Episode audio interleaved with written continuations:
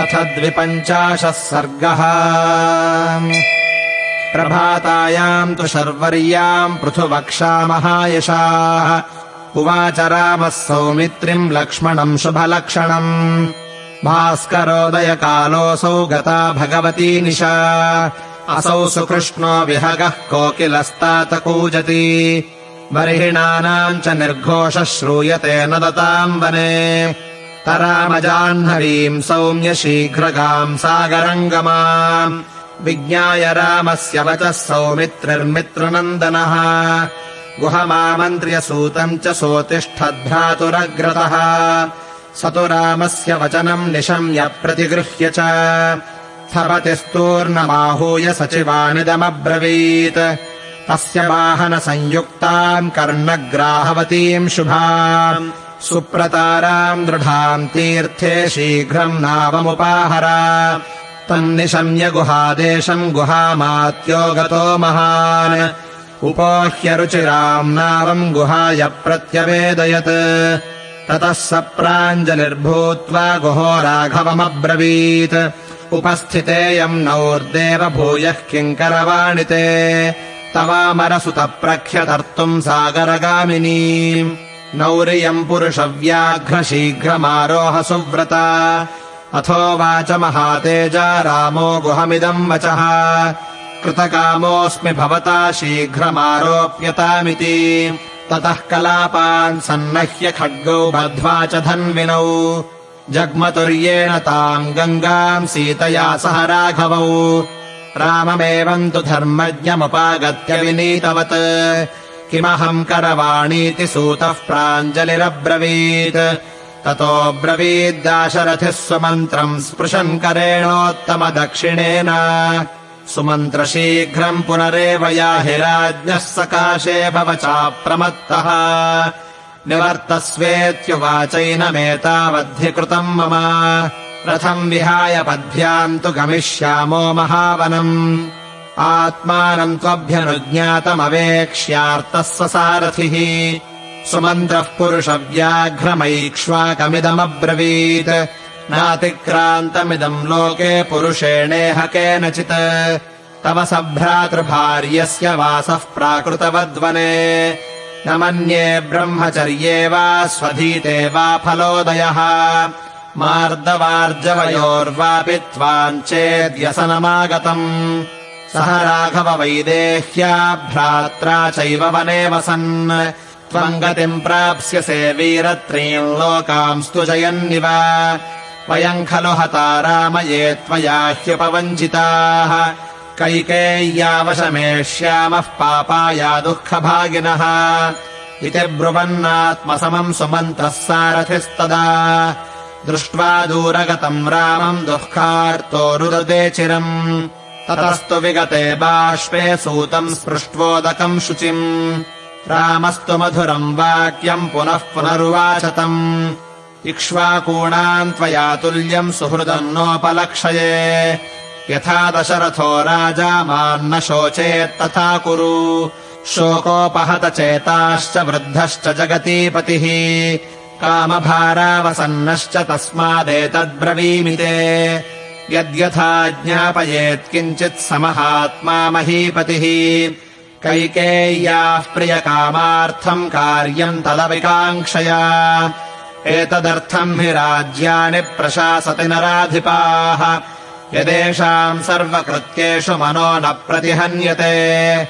यद्यथा स महाराजो नालीकमधिगच्छति।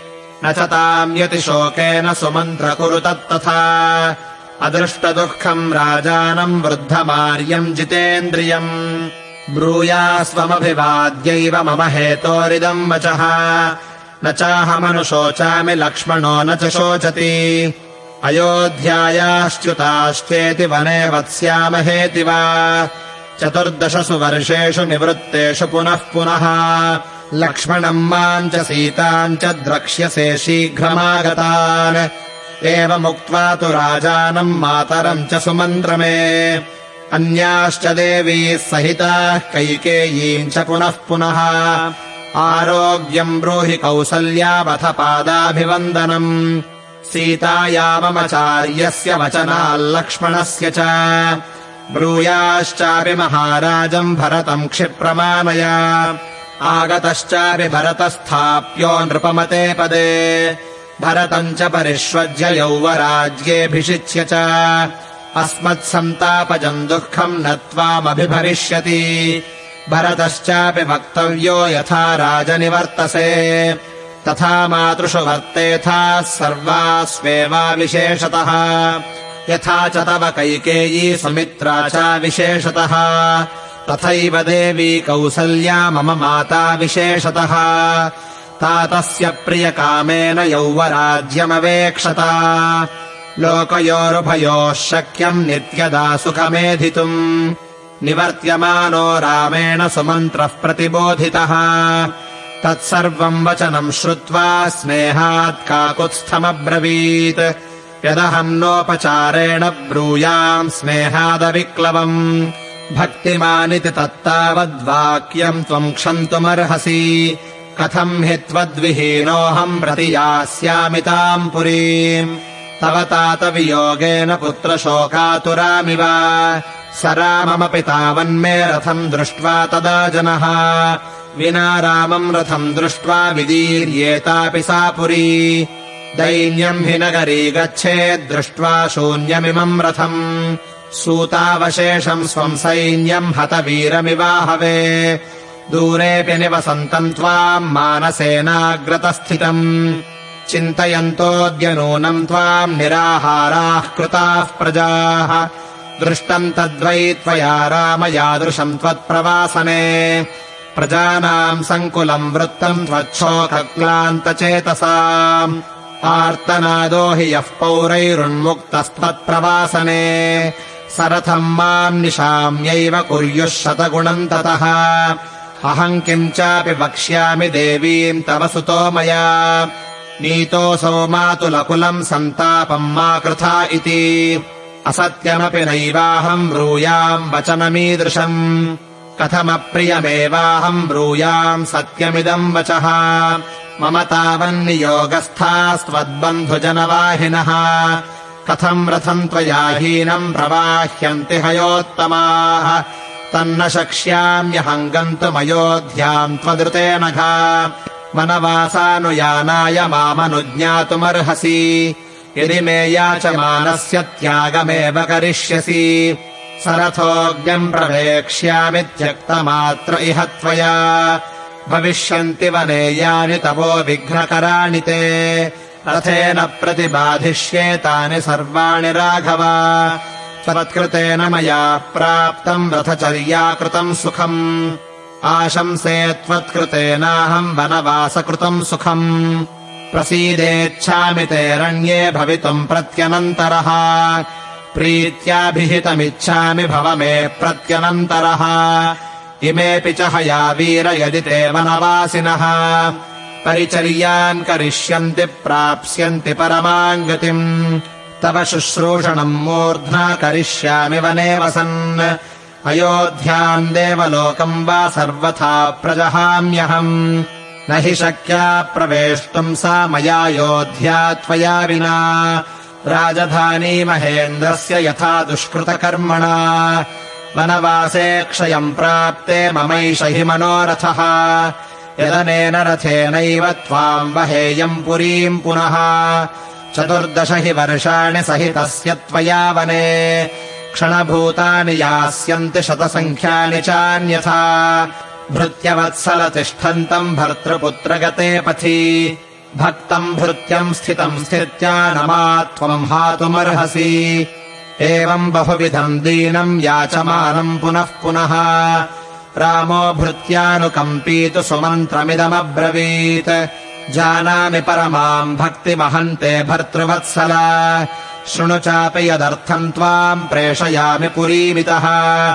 नगरीम् त्वाम् गतम् दृष्ट्वा जननीमेयवीयसी कैकेयी प्रत्ययम् गच्छेदिति रामो वनम् गतः विपरीते तुष्टिहीना वनवासम् गते मयि राजानम् नातिशङ्केतमिथ्यावादीति धार्मिकम् एष मे प्रथमः कल्पो यदम्बामेयवीयसी भरतारक्षितम् स्फीतम् पुत्रराज्यमवाप्स्यते। मम प्रियार्थम् राज्ञश्च सुमन्त्रत्वम् पुरीम् व्रज। सन्दिष्टश्चापि यानर्थांस्तांस्तान् ब्रूयास्तथा नथा। इत्युक्त्वा वचनम् सूतम् सान्त्वयित्वा पुनः पुनः। गुहम् वचनमक्लीबो रामो हेतुमदब्रवीत् नेदानीम् गुहयोग्योऽयम् वासो मे सजने वने। अवश्यमाश्रमे वासः कर्तव्यस्तद्गतो विधिः। सोऽहम् गृहीत्वा नियमम् तपस्विजनभूषणम् हितकामः पितुर्भूयः सीताया लक्ष्मणस्य च।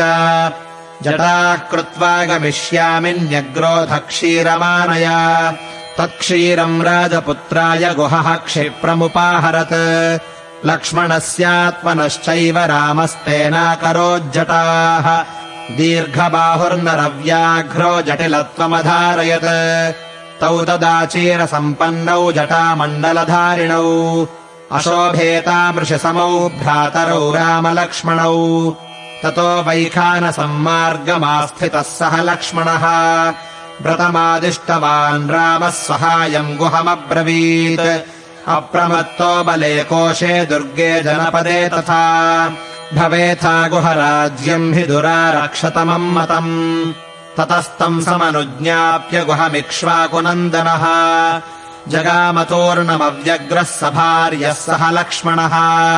स तु दृष्ट्वा नदीतीरे नावमिक्ष्वाकुनन्दनः। तितीर्षुः शीघ्रगाम् गङ्गामिदम् वचनमब्रवीत् आरोहत्वम् नावमिमाम् शनैः सीताम् चारोपयान् वक्षम् परिगृह्य मनस्विनीम्। सभ्रातुः शासनम् श्रुत्वा सर्वमप्रतिकूलयन्। आरोप्य मैथिलीम् पूर्वमारुरोहात्मवांस्ततः। अथारुरोह तेजस्वी स्वयम् लक्ष्मणपूर्वजः। ततो निषादाधिपतिर्गुहो ज्ञाती न चोदयत् राघवोऽपि महातेजा नावमारुह्यताम् ततः। ब्रह्मवत्क्षत्रवच्चैव जजापहितमात्मनः। आचम्य च यथा शास्त्रम् नदीम् ताम् सह सीतया प्रणमत्प्रीतिसन्तुष्टो लक्ष्मणश्च महारथः। अनुज्ञाय सुमन्त्रम् च सबलम् चैव तम् गुहम्। आस्थाय नावम् रामस्तु चोदयामास नाविकान् ततस्तैश्चालिता नौका कर्णधारसमाहिता शुभस्भ्यवेगाभिहता शीघ्रम् सलिलमत्यगात्। मध्यम् तु समनुप्राप्य भागीरथ्यास्त्वनिन्दिता। वैदेही प्राञ्जलिर्भूत्वा तान्नदीमिदमब्रवीत्। पुत्रो दशरथस्यायम् महाराजस्य धीमतः। निदेशम् पालयत्वेनम् गङ्गे त्वदभिरक्षितः चतुर्दश हि वर्षाणि समग्राण्युष्यकानने। भ्रात्रा सह मया चैव पुनः प्रत्यागमिष्यति। ततस्त्वाम् देवि सुभगे क्षेमेण पुनरागता। यक्ष्ये प्रमुदिता गङ्गे सर्वकामसमृद्धिनी त्वम् हि त्रिपथगे देवि ब्रह्मलोकम् समक्षसे। भार्या चोदधिराजस्य लोकेऽस्मिन् सम्प्रदृश्यसे सा त्वाम् देवि नमस्यामि प्रशंसामि च शोभने। प्राप्तराज्येन रव्याघ्रे शिवेन पुनरागते। गवाम् शतसहस्रम् च वस्त्राण्यन्नम् च पेशलम्। ब्राह्मणेभ्यः प्रदास्यामि तव प्रियचिकीर्षया। सुराघटसहस्रेण मांसभूतौ दनेन च। यक्ष्ये त्वाम् प्रीयताम् देवि पुरीम् पुनरुपागता यानि त्वत्तीरवासीनि दैवतानि च सन्ति। तानि सर्वाणि यक्ष्यामि तीर्थान्यायतनानि च। पुनरेव महाबाहुर्मया भ्रात्रा च सङ्गतः। अयोध्याम् वनवासात्त्वप्रविशत्वनघो नघे। तथा सम्भाषमाणा सा सीता गङ्गामनिन्दिता। दक्षिणा दक्षिणम् तीरम् क्षिप्रमेवाभ्युपागमत् तीरम् तु समनुप्राप्य नावम् हित्वा नरर्षभः। प्रातिष्ठत सह भ्रात्रा वैदेह्या च परम् तपः। तथा ब्रवीन्महाबाहुः सुमित्रानन्दवर्धनम्। भव संरक्षणार्थाय सजने विजनेऽपि वा। अवश्यम् रक्षणम् कार्यम् मद्विधैर्विजने वने। अग्रतो गच्छ सौमित्रे सीता त्वामनुगच्छतु पृष्ठतोऽनुगमिष्यामि सीताम् त्वाम् चानुपालयन्। अन्योन्यस्य हि नो रक्षा कर्तव्या पुरुषर्षभा। न हि तावदतिक्रान्ता सुकरा काचन क्रिया अद्य दुःखम् तु वैदेही वनवासस्य वेत्स्यति। प्रणष्टजनसम्बाधम् क्षेत्रा रामविवर्जितम्। च प्रपातम् च वनमद्य प्रवेक्ष्यति श्रुत्वा रामस्य वचनम् प्रतस्थे लक्ष्मणोऽग्रतः अनन्तरम् च सीताया राघवो रघुनन्दनः। गतम् तु गङ्गापरपारमाशु रामम् सुमन्त्रः सततम् निरीक्ष्य। अध्वप्रकर्षाद्विनिवृत्तदृष्टिर्मुमोज बाष्पम् व्यथितस्तपस्वी। स लोकपालप्रतिमप्रभावस्तीर्त्वा महात्मा वरदो महानदीम् ततः समृद्धान् शुभसस्य मालिनः क्रमेण वत्सान्मुदितानुपागमत् तौ तत्र हत्वा चतुरो महामृगान् वराहमृष्यम् पृषतम् महारुरुम्। आदाय मेध्यम् त्वरितम् बुभुक्षितौ वासाय काले ययतुर्वनस्पतिम्। इत्यार्षे श्रीमद् रामायणे वाल्मीकीये आदिकाव्ये अयोध्याकाण्डे द्विपञ्चाशः सर्गः